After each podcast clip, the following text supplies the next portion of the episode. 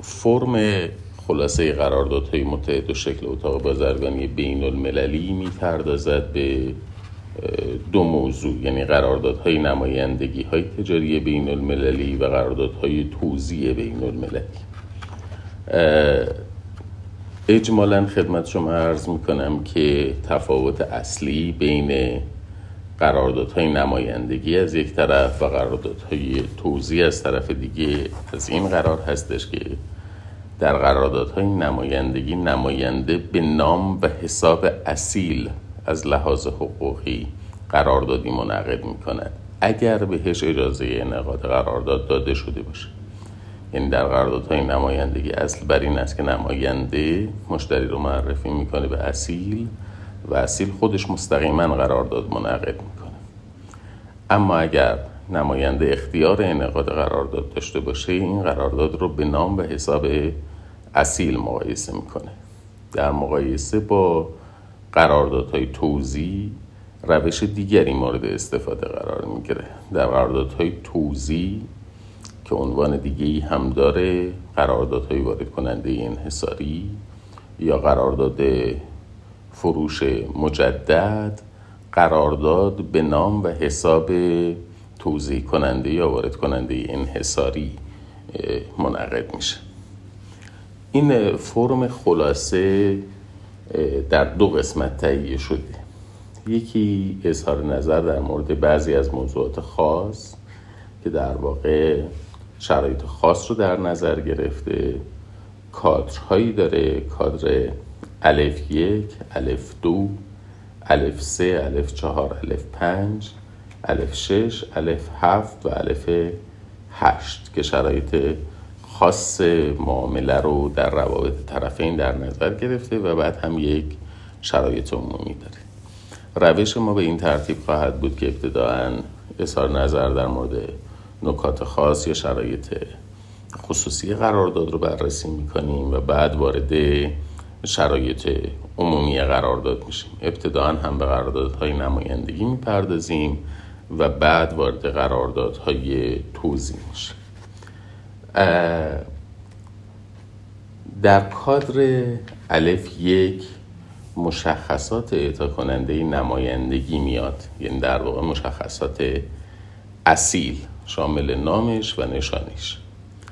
در کادر الف دو ویژگی ها و مشخصات نماینده میاد. اون هم به همون ترتیب شامل نام و نشانی نماینده.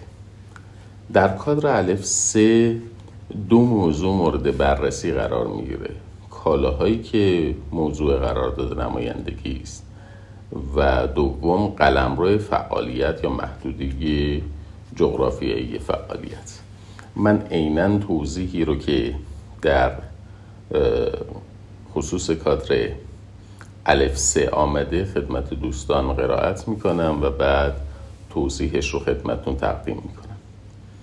اگر طرفین قرارداد کادر الف سه را تکمیل نکنند قرارداد منعقد کلیگی تولیدات و محصولات فروشنده را در بر می‌گیرد.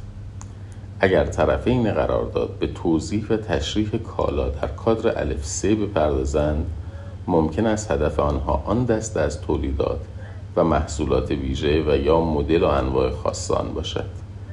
اگر فضای تخصیص یافته کفایت نمی کند ممکن است مطالب اضافی به عنوان زمینه و یا الحاقی مورد استفاده قرار گیرد. مثلا در کادر الف سه نوشته شود که به زمینه و یا الحاقی شماره یک مراجعه شود. بنابر این توضیحات مشخص میشه که ما میبایست محدوده و نوع کالاهایی رو که موضوع قرارداد نمایندگی می شود در قرارداد تصریح بکنیم. اگر یک فروشنده انواع مختلف محصولات رو تولید می‌کنه در انعقاد قرارداد نمایندگی میبایست نوع خاص کالاهایی که موضوع قرارداد نمایندگی است تصریح بشه. به عنوان مثال شرکت زیمنز تولید کننده انواع مختلفی از اقلام، تجهیزات و محصولات هست. بنابراین اگر فیلم مثال شرکت زیمنز اقدام می‌کنه به تنظیم نوع خاصی از قرارداد نمایندگی شامل اقلام خاصی اون قرارداد نمایندگی شامل انواع دیگر نخواهد. اما اگر ما صرفا اکتفا بکنیم به بیان نام و مشخصات اعطا کننده نمایندگی بدون اینکه در قرارداد نمایندگی محصولات رو مشخص بکنیم در مورد تمامی محصولات نماینده اختیار این رو دارد که به انعقاد قرارداد به نام و حساب فروشنده اقدام بکنه یا در تمامی محصولات مشتری رو به در واقع تا کننده نمایندگی معرفی بکنه برای انعقاد قرارداد موضوع دیگری که باید بهش توجه داشت محدودگی جغرافیایی اعطای نمایندگی است. و باید توجه داشته باشیم که این محدوده جغرافیایی لزوما با مفهوم دولت کشور منطبق نیست. ممکن است که اعطای نمایندگی در یک محدوده معینی از یک کشور اتفاق بیفته. فیلم مثلا در شهر تهران یا در استان خوزستان. بنابراین ممکن است که در یک قلم روی جغرافیایی یک کشور یک قرارداد نمایندگی منعقد بشه. همینطور باید توجه داشته باشیم که ممکن است که اعطای قرارداد نمایندگی در یک منطقه در یک رژیون اتفاق بیفته که شامل چند کشور باشه. مثلا وقتی تصریح می شود که قرارداد شامل خاور میانه و شمال آفریقا است طبیعتا تمام این محدود در بر می‌گیره. یا آسیای میانه و قفقاز. همینطور ممکن است که یک محدوده از یک کشور به یک محدوده از یک کشور دیگری موضوع قرارداد نمایندگی قرار بگیره. مثلا وقتی تصریح می شود که قرارداد نمایندگی منطقه کردستان ایران و اقلیم کردستان عراق رو شامل میشه طبیعتا در هر دو منطقه که متعلق به دو کشور مختلف است قرارداد نمایندگی قابلیت اعمال خواهد داشت.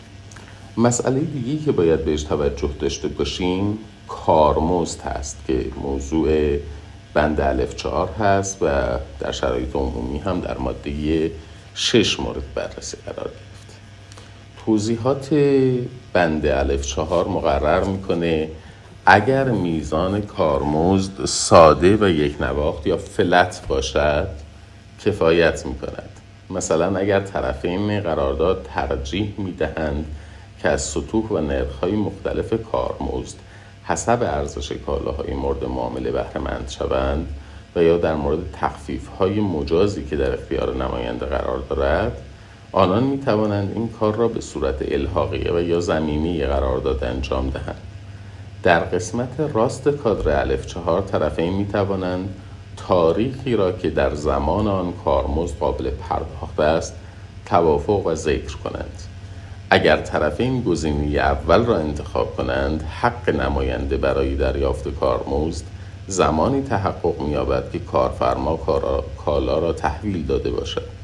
در حالی که چنانچه گزینه دوم را برگزینند نماینده محق به دریافت کارمزد صرفا بعد از پرداخت ارزش کالا توسط خریداران یا مشتریان است. اگر طرفین قرارداد انتخابی نکنند گزینه دوم بر اساس ماده 6 چهار حاکم بر شرایط قرار داده است. خب اینجا باید ببینیم که ابتداعا چرا از واژه کارمزد استفاده می شود دلیل استفاده از واژه کارمزد این هستش که همونطور که خدمتون توضیح دادم در قراردادهای نمایندگی قرارداد به نام و حساب اصیل منعقد میشه. یعنی فرض قرارداد نمایندگی به این ترتیب هستش که نماینده اقدام می‌کنه نسبت به شناسایی مشتریان یا خریداران احتمالی و اون مشتریان یا خریداران احتمالی رو معرفی می‌کنه به فروشنده. فروشنده خودش مستقیما با اونها انعقاد قرارداد انجام می‌دهد. و از این جهت که در واقع در چارچوب این قرارداد نوعی دلالی اتفاق میافته. چون دلالی بر اساس تعریف قانون تجارت عبارت است از اینکه یک نفر برای کس دیگری طرف معامله پیدا بکنه. از جهت اینکه این قرارداد نمایندگی منطبق می شود با مقررات مربوط به دلالی پس بنابراین دلال یا نماینده در این شرایط مستحق دریافت حق و زحمه خواهد بود. که اون حق و زحمه رو اینجا در بند الف چهار به عنوان کارمزد ازش یاد این کارمزد می تواند به صورت فلت تعریف بشود یعنی به صورت ثابت. یک درصد ثابتی از قیمت فروش رو در نظر می گیرند برای در واقع ارزم به خدمتتون نماینده. گاهی اوقات هم این امکان وجود دارد که این عدد کارمزدی که تعیین می شود چناوری داشته باشد به این معنا که در بعضی از شرایط ممکن است که میزان کارمزد افزایش یا کاهش پیدا بکنه. مثلا اگر حجم در واقع فروش از عددی بیشتر بشه ممکن است که عدد کارمزد پرداختی هم با تغییراتی همراه باشه. لزوما افزایشی نیست چون ممکن است در حجم بالای فروش از محل افزایش حجم سهم بیشتری نصیب نماینده بشه. پس بنابراین لزوما با افزایش حجم کارمزد افزایش پیدا نمی‌کنه. در بعضی از شرایط با کاهش هم مواجه هستش. در محاسبه در واقع کارمزد میبایست یک موضوعات دیگری رو هم در نظر بگیریم. مثلا عدد تخفیف. ممکن است که فروشنده از قیمت های اعلامی خودش عددی رو تخفیف بدهد به خریدار. آیا این عدد تخفیف از قیمت خرید کم میشه و در نتیجه کارمزد در واقع نماینده کاهش پیدا می‌کنه یا خیر تخفیف اعطایی فروشنده به خریدار تأثیری در عرض بکنم خدمت شما کارمزد نماینده نداشته باشه؟ خب این میبایست در قسمت کارمزد تعیین تکلیف بشود. نکته دیگه زمانی هستش که میبایست کارمزد توسط عرض بکنم خدمت شما اصیل یا فروشنده به نماینده پرداخت بشه. دو زمان رو می توانیم ما تصور بکنیم. یکی زمان اجرای تعهدات توسط فروشنده و تحویل کالاست و دیگری انجام تعهدات توسط خریدار یا پرداخت سمن قراردادی است هر یک از این دو گزینه را ممکن است که طرفین انتخاب بکنن یعنی اگر انتخاب شد که کارمزد در زمان تحویل کالا انجام می شود منصرف از اینکه خریدار ثمن معامله را پرداخت کرده است یا خیر نماینده مستحق دریافت کارمزد خودش خواهد اما اگر گزینه دوم انتخاب بشه یعنی پرداخت حق و زحمه یا کارمزد توسط اصیل منوط باشه به اینکه خریدار ثمن معامله پرداخت کرده تا زمانی که ثمن تصفیه حساب نشده در واقع نماینده مستحق دریافت کارمزد نیست. حالا اگر انتخابی بین یکی از این دو روش انجام نشود یعنی طرف این تعیین تکلیف نکنند پرداخت کارمزد در چه زمانی است؟ آیا پرداخت کارمزد در زمان تحویل کالا اتفاق میافته یا پرداخت کارمزد به تصفیه حساب سمن هست؟ قراردادهای نمونه یا ICC فرض رو بر این می‌ذارن که اراده مفروض طرفین آن است که تصفیه حساب در زمان پرداخت حق و زحمه و سمن معامله انجام بشود. یعنی اگر توافقی در کار نباشه نماینده زمانی می‌تواند کارمزد خودش رو دریافت بکنه که سمن توسط خریدار تصفیه حساب شده باشه.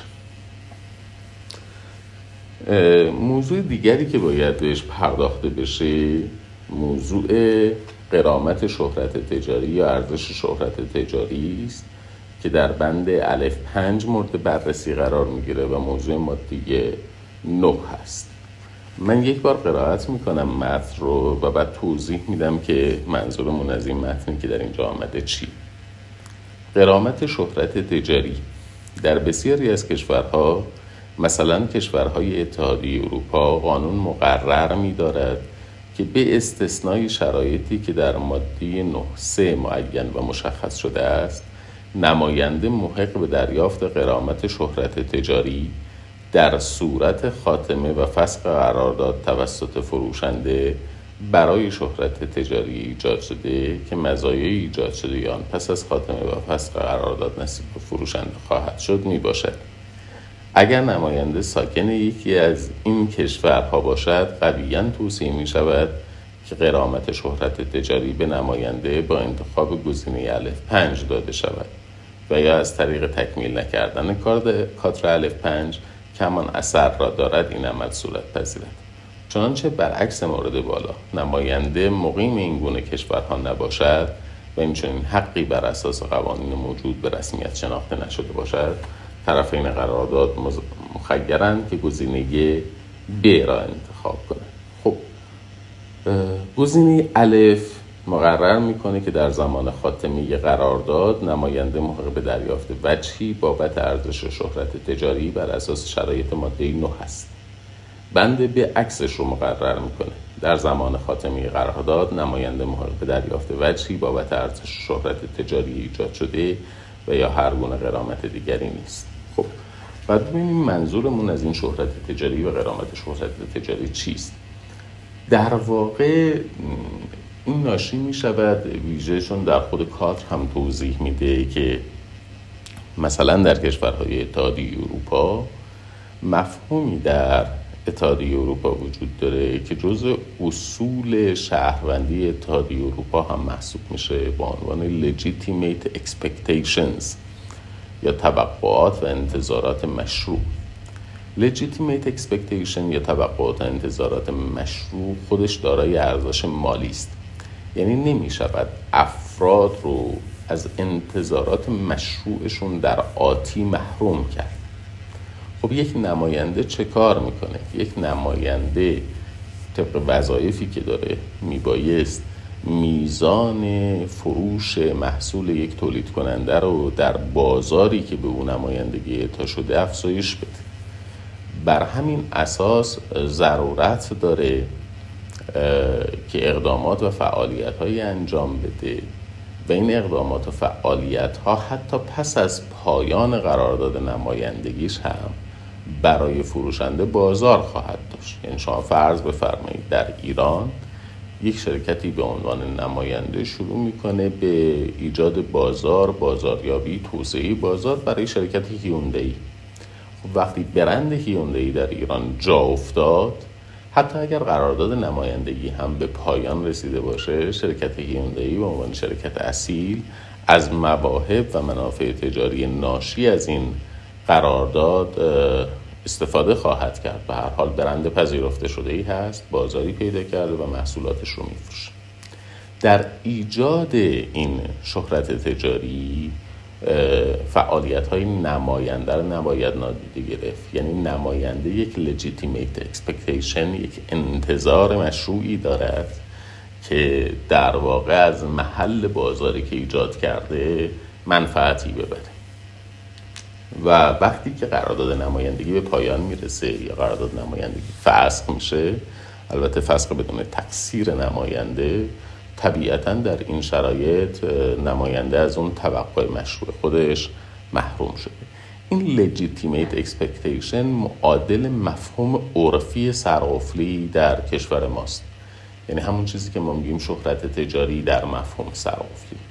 چون دقت داشته باشید در نظام حقوقی ما برای اینکه بتوانیم برای سرقفلی یک مبنای ملموس ایجاد بکنیم که با مقررات شرعی منطبق باشه ما سرقفلی رو تبدیل کرده ایم به حق تقدم بر اجاره مال در واقع تنجیبل و ملموس.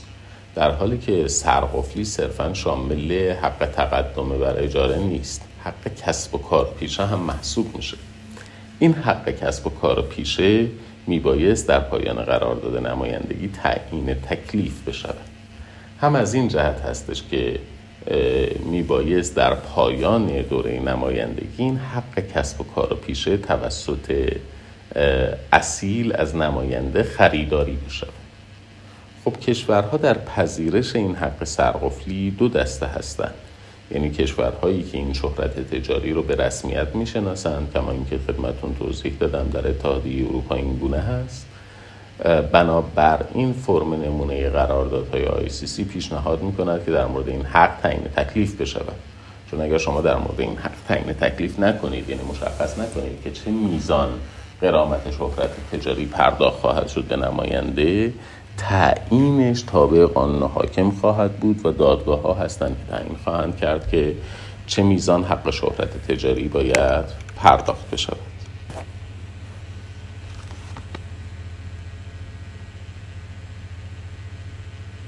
من نمی‌دونم صدا الان وجود داره یا نه گمان می‌کنم مشکل صدا نداشته باشیم. بسیار خوب. اما در بعضی از کشورها این حق شهرت تجاری به این معنا پیش بینی نشده است کما که در کشور ما هم قرامت شهرت تجاری یا حق سرقفلی در معنای حق کسب و کار پیشه بدون اینکه به یک مال ملموسی و اجاره یک مال ملموسی مربوط باشه پیش بینی نشده است. بنابراین توصیه ICC اینه که اگر در کشوری دارید اعطایی نمایندگی می‌کنید که چنین حقی به رسمیت شناخته شده خودتون غرامت شهرت تجاری رو به صورت یک عدد معین به صورت یک liquidated damage یا خسارت مقطوع تعیین تکلیف بکنید. اگر در کشوری دارید قرارداد میبندید که چنین چیزی وجود ندارد و شما هم در قرارداد مسکوت بذارید طبیعتا در زمان ارز بکنم خدمتتون پایان قرارداد هم مبلغی به نماینده پرداخت نخواهد شد. بسیاری از اختلافاتی که در قراردادهای نمایندگی حادث میشه مربوط به همین قسمت هست. یعنی در پایان قرارداد نمایندگی بازاری تعلق پیدا می‌کنه به اصیل که ایجادش نتیجه تلاش های نماینده بوده و ممکن است نماینده به دلیل عدم پیش بینی قرامت شهرت تجاری در نظام حقوقی خودش نتواند مبلغی رو از اصیل از این بابت مطالبه بکنه. موضوع دیگری که باید بهش پرداخته بشه حل اختلاف هست. قبل از اینکه من به مسئله حل اختلاف برسم به یک نکته مهم دیگری در مورد قرامت شهرت تجاری هم اشاره داشته باشم.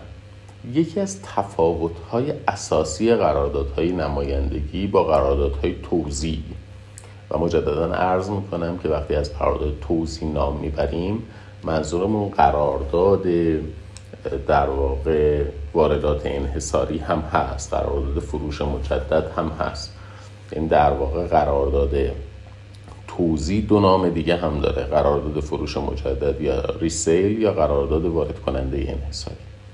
یکی از تفاوت‌های مهم قرارداد نمایندگی با قرارداد توزیع این هست که در قراردادهای نمایندگی در کشورهای عضو اتحادیه اروپا یا در کشورهای شمال امریکا پرداخت قرامت شهرت تجاری مفروض است.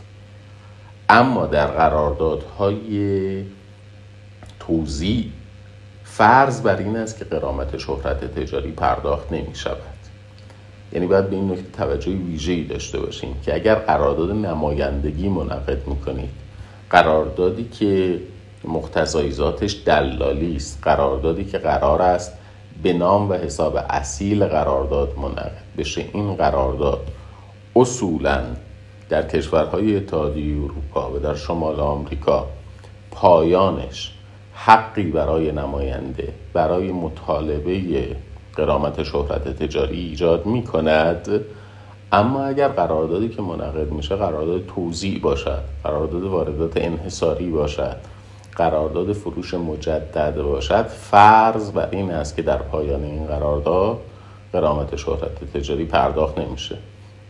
اگر بخوام خیلی کنکوری بگم اگر بخوام خیلی ساده بگم قرارداد نمایندگی موجد حق سرقفلی در معنای حق کسب و کار پیشه هست اما قرارداد توزیع قرارداد فروش مجدد قرارداد واردات انحصاری موجد حق کسب و کار پیشه یا موجد حق سرقفلی تلقی نمی شود.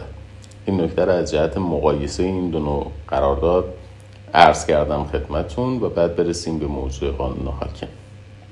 قانون حاکم در بند الف 6 در کادر الف 6 مورد بررسی قرار گرفته. مجددا من متن توضیح رو خدمتون قرائت می‌کنم و بعد توضیحات تکمیلی رو تقدیمتون می‌کنم.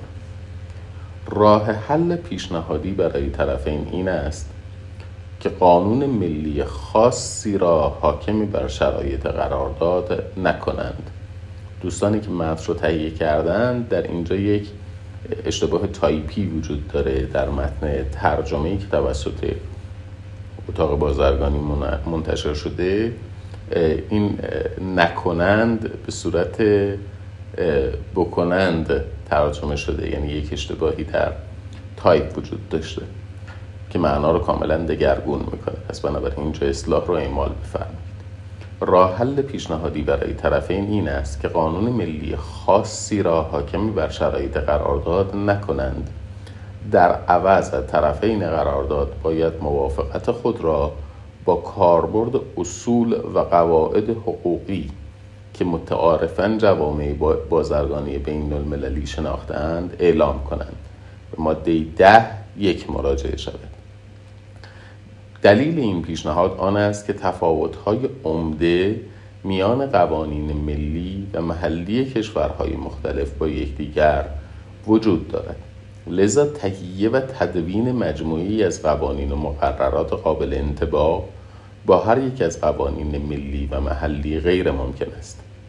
دلیل اینکه اصولا چرا قواعد تجارت بین المللی این اصل را در مقایسه با قوانین یک کشور خاص پذیرفته در همین واقعیت قرار دارد و به نظر می رسد که راه حل مناسب تری و بهتری است. به ویژه چنانچه اصحاب دعوا و طرفین حل اختلاف خود را به داوری ارجا کنند. اگر طرفین قرارداد این راه حل را بپذیرند یا باید کادر الف شش را تکمیل کنند و یا گزینه الف را انتخاب نمایند. اگرچه این گزینه برای مثال اگر قرارداد از قوانین کلی حقوقی به جای قوانین محلی تبعیت کند برای زمانی که درخواست حل اختلاف از طریق داوری یا مراجعه به دادگاه محلی تصمیم گیری می شود بسیار مناسب تر است. البته انتخاب یک قانون ملی آن هم زمانی که طرفین قرارداد تصمیم دارند. از حق رجوع به دادگاه های عادی استفاده کنند مرجح است. در این حالت طرفین قرارداد باید کنترل های لازم را در مورد مطابقت شرایط قرارداد با قوانین حاکم ملی به عمل آورند. خب هم موضوع موضوع مهمی است هم در ترجمه این بخش مقدار اعوجاج وجود داره. پس بنابراین توضیحات بیشتری باید نسبت بهش داد. در انتخاب قانون حاکم کلا در تجارت بین الملل اختلاف نظر زیاد وجود داره.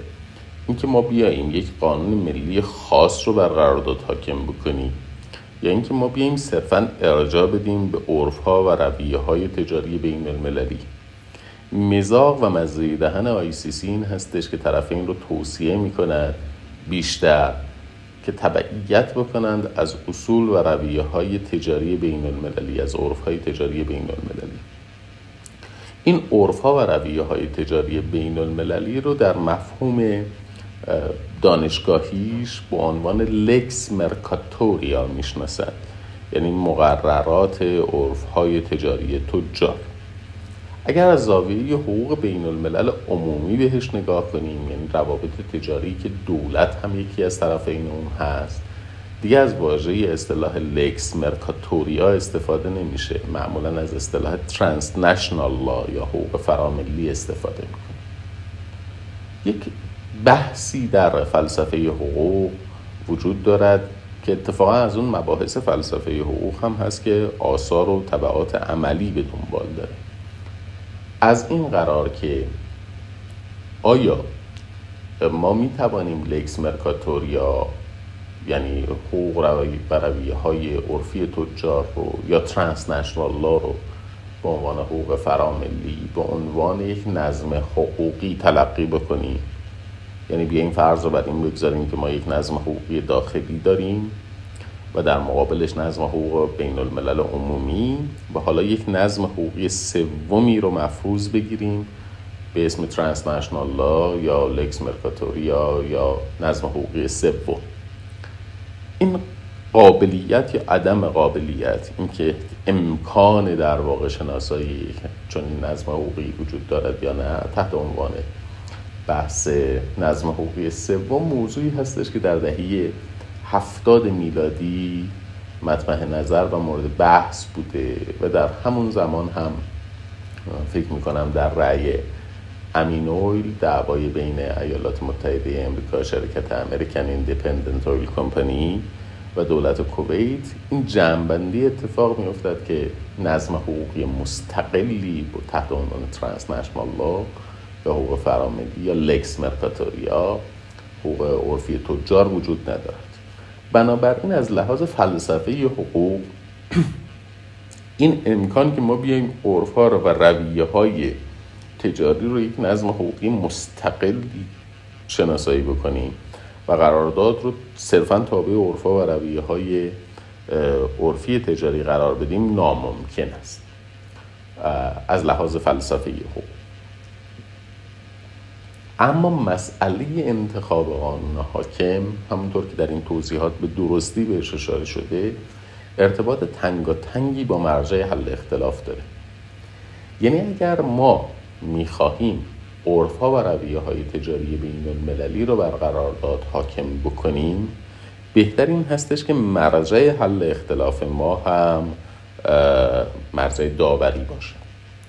در مقابل اگر می‌خواهیم یک قانون خاصی رو یک قانون ملی رو بر قرارداد حاکم بکنیم بهتر آن است که مرجع حل فصل اختلاف ما یک مرجع دادگاه ملی و مرجع قضایی باشه. از چه جهتی؟ توجه دوستان رو به این نکته جلب می‌کنم که داوری و رسیدگی غذایی صرفا دو روش حل و فصل اختلاف نیستند بلکه اصولی که میبایست هر کدوم بهش پایبندی داشته باشن با دیگری متفاوت. نباید از یاد ببریم که قاضی نماینده طرفین در حل و فصل اختلاف نیست. قاضی نماینده دولت در معنای حاکمیت است برای حل و فصل اختلاف. یعنی قاضی اعمال حاکمیت بر اختلاف می‌کنه به دلیل اینکه قاضی نماینده حاکمیت است موظف هستش که از حاکمیت قانونی هم سیانت بکنه. یعنی نظارت داشته باشد که قانون ملی در محدوده که میبایست اعمال بشود اعمال بشود. خب محدوده اجرای قانون ملی رو مقررات تعارض قوانین مقررات حل تعارض تعیین می‌کنه این قانون ملی حاکم هست یا قانون ملی حاکم نیست؟ توسط قواعد حل تعارض مشخص میشه. لذاست که قاضی وقتی در مقام حل و فصل اختلاف هست حتما به این نکته توجه می‌کند که اجرای قانون ملی مرعا شده باشه. بنابراین قاضی عین قواعد حل تعارض را اعمال می‌کنه.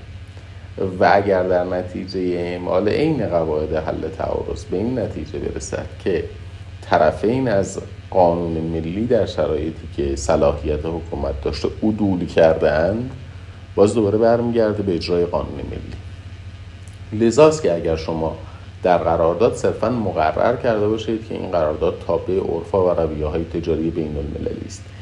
به این قدر برای قاضی اکتفا نمی‌کنه. قاضی قواعد حل تعارض را اعمال خواهد کرد قانون حاکم بر قرارداد تشخیص خواهد داد و قانون حاکم بر قرارداد رو بر قرارداد اعمال می‌کنه. یعنی در اینجور شرایط اون عرف ها و رویه های تجاری بین المللی که شما بهش استناد کردید صرفا یکی از منابع حقوقی خواهد بود. انگار کنید در نظام حقوقی خود ایران گفته میشه عرف هم بر قرارداد حاکمه اما حکومت عرف بر قرارداد به معنای سلب حکومت در واقع شرایط قانونی نیست. لذا در اعمال قواعد حل تعارض دادگاه به عرف اکتفا نخواهد کرد.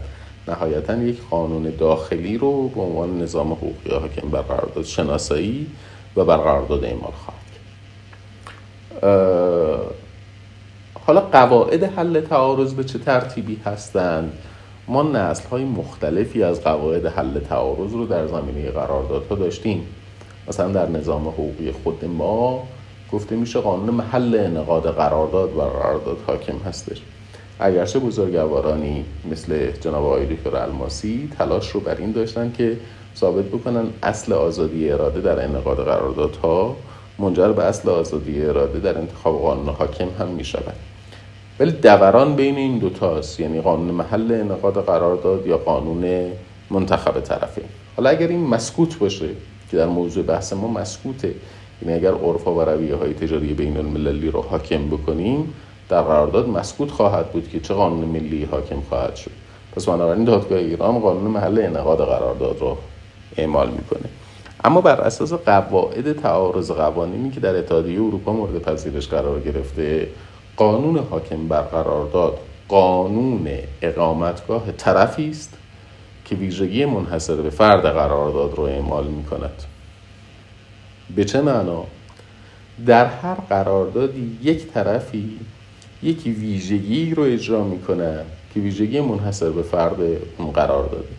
مثال عرض می‌کنم خدمتون مثلا در قرارداد نمایندگی این نماینده هست که مشتری پیدا می‌کند برای اصیل. و در مقابل اصیل میبایست کارمزد حق و زحمه ای پرداخت بکند به نماینده. دقت داشته باشید. پرداخت حق و زحمه ویژگی منحصر به فرد قرارداد نمایندگی نیست. در باقی انواع قراردادها هم حق و زحمه پرداخت می شود شما به وکیل هم حق و زحمه می پردازید به کارشناس رسمی دادگستری به پزشک به یک مشاور مالیاتی. پس پرداخت حق و زحمه ویژگی منحصر به فرد قرارداد نیست. ویژگی منحصر به فرد قرارداد نمایندگی پیدا کردن طرف معامله یا دلالی کردن است برای فروشنده. پس بنابراین در اتحادیه اروپا قانون حاکم بر قرارداد نمایندگی اگر توافقی بین طرفین نشده باشد قانون اقامتگاه نماینده هست این قاعده کلی حل تعارض در اتحادیه اروپا است. یعنی قانون حاکم بر قرارداد قانون اقامتگاه طرفی است. که ویژگی منحصر به فرد قرارداد محقق می‌کنه. پس در یک قرارداد مثلا پیمانکاری هم پیمانکار حق و زحمه دریافت می‌کنه تولید یک محصول نهایی می‌کند برای کارفرمای خودش. خب در اینجا هم قانون حاکم میشه قانون اقامتگاه پیمانکار.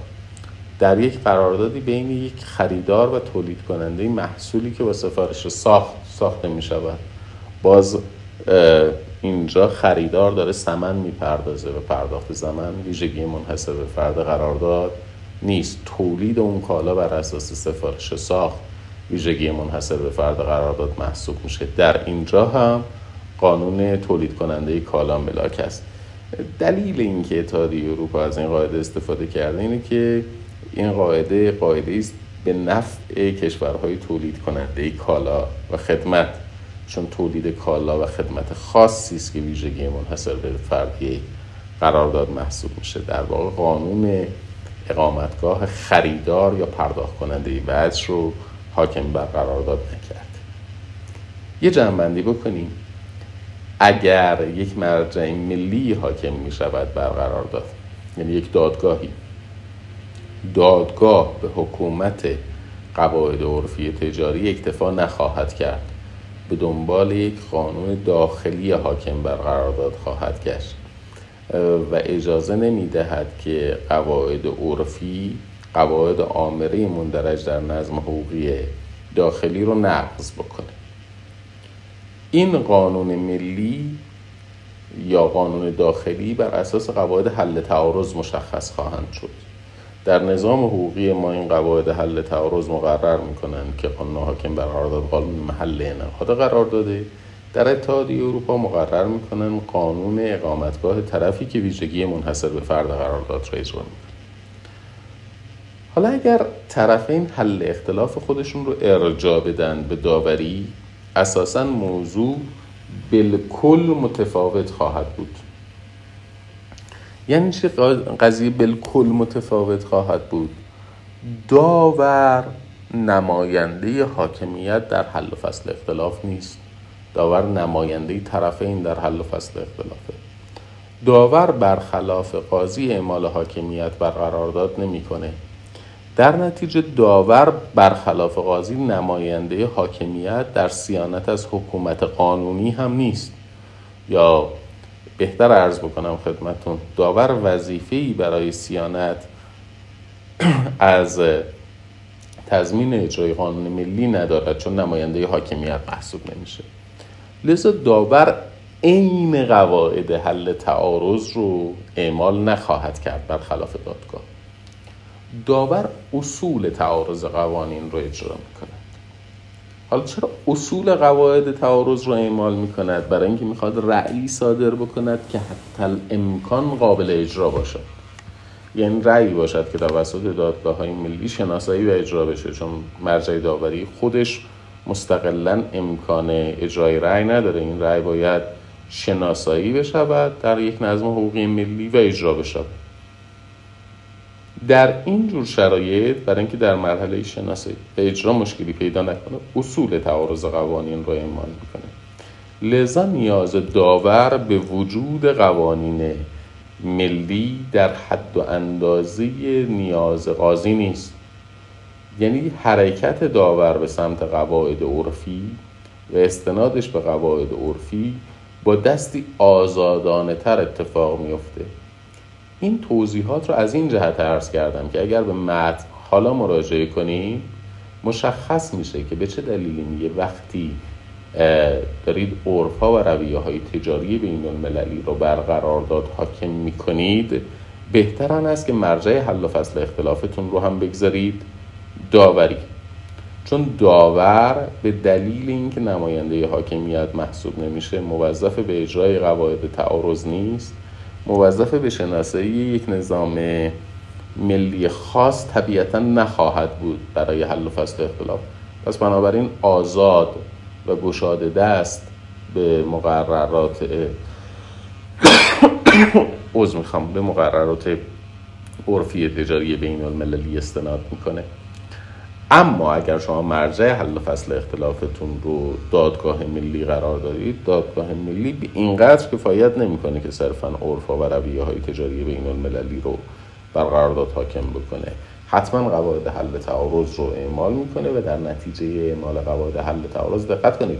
حتما یک قانون, مل... یک قانون داخلی حاکم خواهد شد و بعد در مناسبات اون قانون داخلی و عرف و رویه های تجاری بین المللی نقطه عظیمت قاضی عرف و رویه های تجاری بین المللی نیست بلکه قواعد مندرج در اون نظم حقوق داخلی است که قواعد حل تعارض به عنوان قانون حاکم شناسایی کردن. بریم سراغ بند بعدی. قبل از اینکه برسم به اینجا اینقدر اکتفا بکنم که اگر شما در قانون حاکم تعیین تکلیفی نکردید فرض قراردادهای نمونه آی سی این هستش که شما اقدام کرده اید به انتخاب عرفا و رویه های تجاری بین الملل به عنوان قانون حاکم بر قرارداد. برسیم به حل اختلاف کادر الف هفت. کادر الف هفت حق انتخاب بین مراجعه به داوری و یا دادگاه های عادی و عمومی را ارائه می دهد اگر طرفین انتخابی نکرده باشند حسب مفاد ماده ده دو حل اختلاف به مرکز داوری اتاق بازرگانی بین الملل ارجاع خواهد شد. زمانی که دعوای قضایی برای حضور در دادگاه عادی انتخاب شده باشد یک حق انتخاب و گزینه دیگر این است که آیا این حق دادرسی باید انحصاری باشد یا نه. هدف از غیر انحصاری بودن قانون دادرسی برای اطمینان از این واقعیت است که اعضا بتوانند حل اختلاف خود را به دادگاه عرضه کنند بدون اینکه حقوق ناشی بدون اینکه حقوق قانونی آنان برای مراجعه به سایر حوزه های قضایی محدود شده باشد. برعکس حسب شرایط دادرسی انحصاری طرفین قصد حذف کلیه دادگاه ها را دارند. اگرچه در بعضی از کشورهای مشخص این قبیل استثناها یعنی صلاحیت انحصاری ممکن است مؤثر و مورد قبول به دلیل سیاست ها و قوانین عمومی که حقوق دادرسی دادگاه های محلی را به رسمیت می‌شناسد نباشد.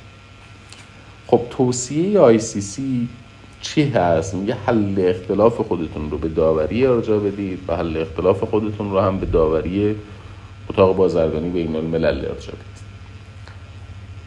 من یک نکته در مورد داوری مرکز داوری اتاق بازرگانی بین الملل عرض بکنم ویژه در شرایط تحریم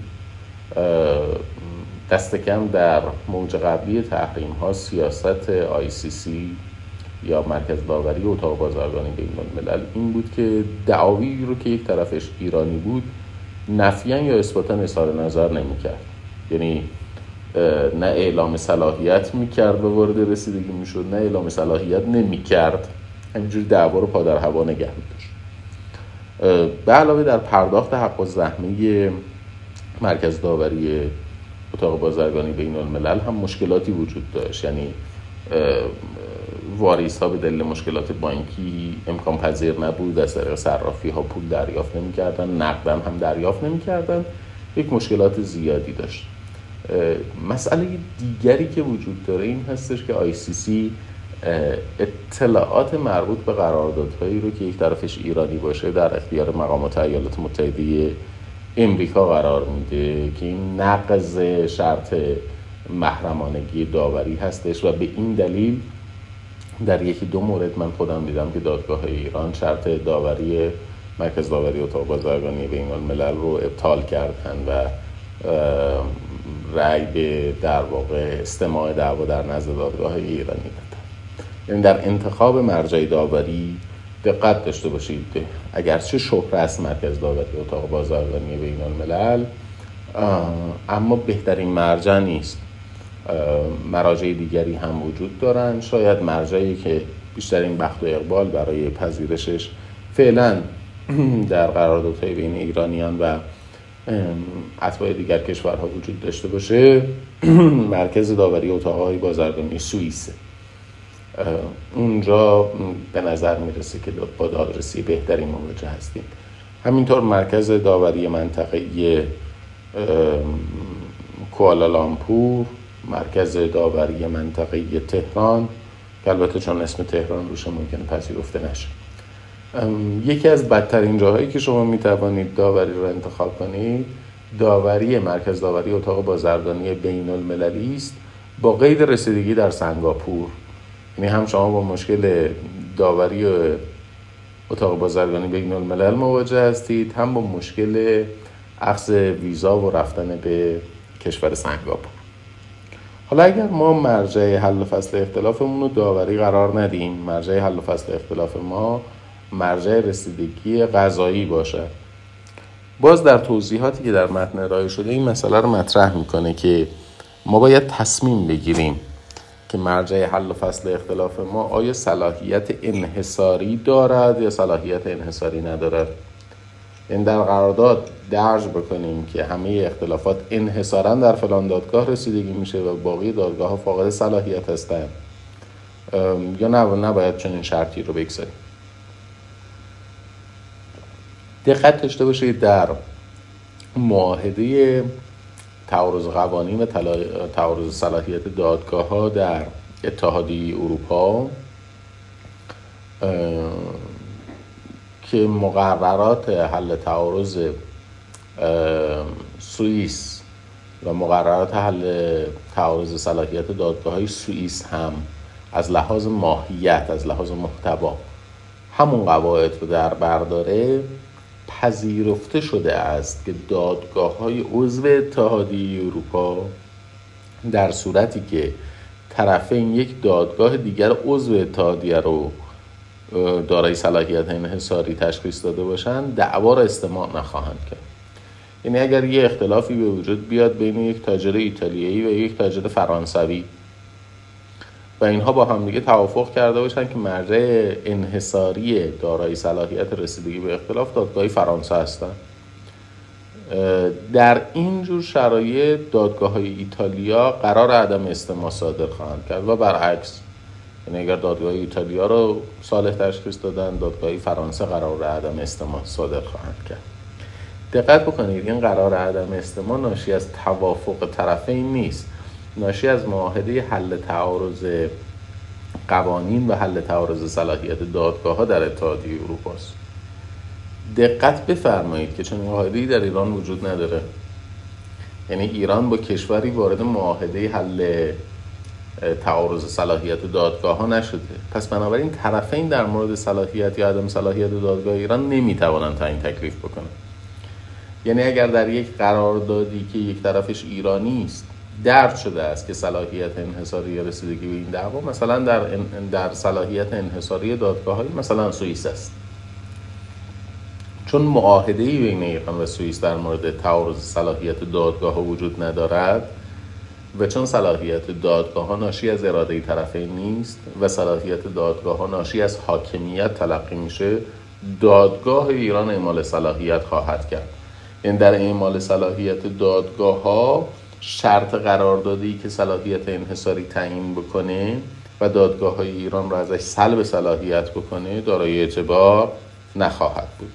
پس اجمالا در قواعد کشورهای عضو اتحادیه اروپا می‌دانیم مستند به معاهده تعارض قوانین و تعارض صلاحیت دادگاه ها این امر پذیرفته شده است که اگر طرفین یک دادگاهی رو انحصارا حاکم بر قرار کردن باقی دادگاه ها قرار عدم استماع صادر کنند. در قانون تعارض قوانین و تعارض صلاحیت دادگاهی سوئیس همچنین امکانی پیش بینی شده است. امکان مشابهی در قوانین ایران پیش بینی نشده. پس بنابراین دادگاه های اتحادیه اروپا و دادگاه های سوئیس در موارد تعیین صلاحیت انحصاری به نفع دادگاه دیگری قرار عدم استماع صادر می‌کنند. به شرط اینکه در اتحادیه اروپا این شرط به نفع یک دادگاه کشور دیگری که عضو اتحادیه است سلب صلاحیت شده باشد نه به نفع هر کشوری. و در ایران این سلب صلاحیت از دادگاه های ملی ایران به هیچ وجه به رسمیت شناخته نشد. خب یک موضوع دیگری هم باقی میماند. اون رو اجازه بدید سر جای خودش مفصلتر راجبش صحبت بکنیم.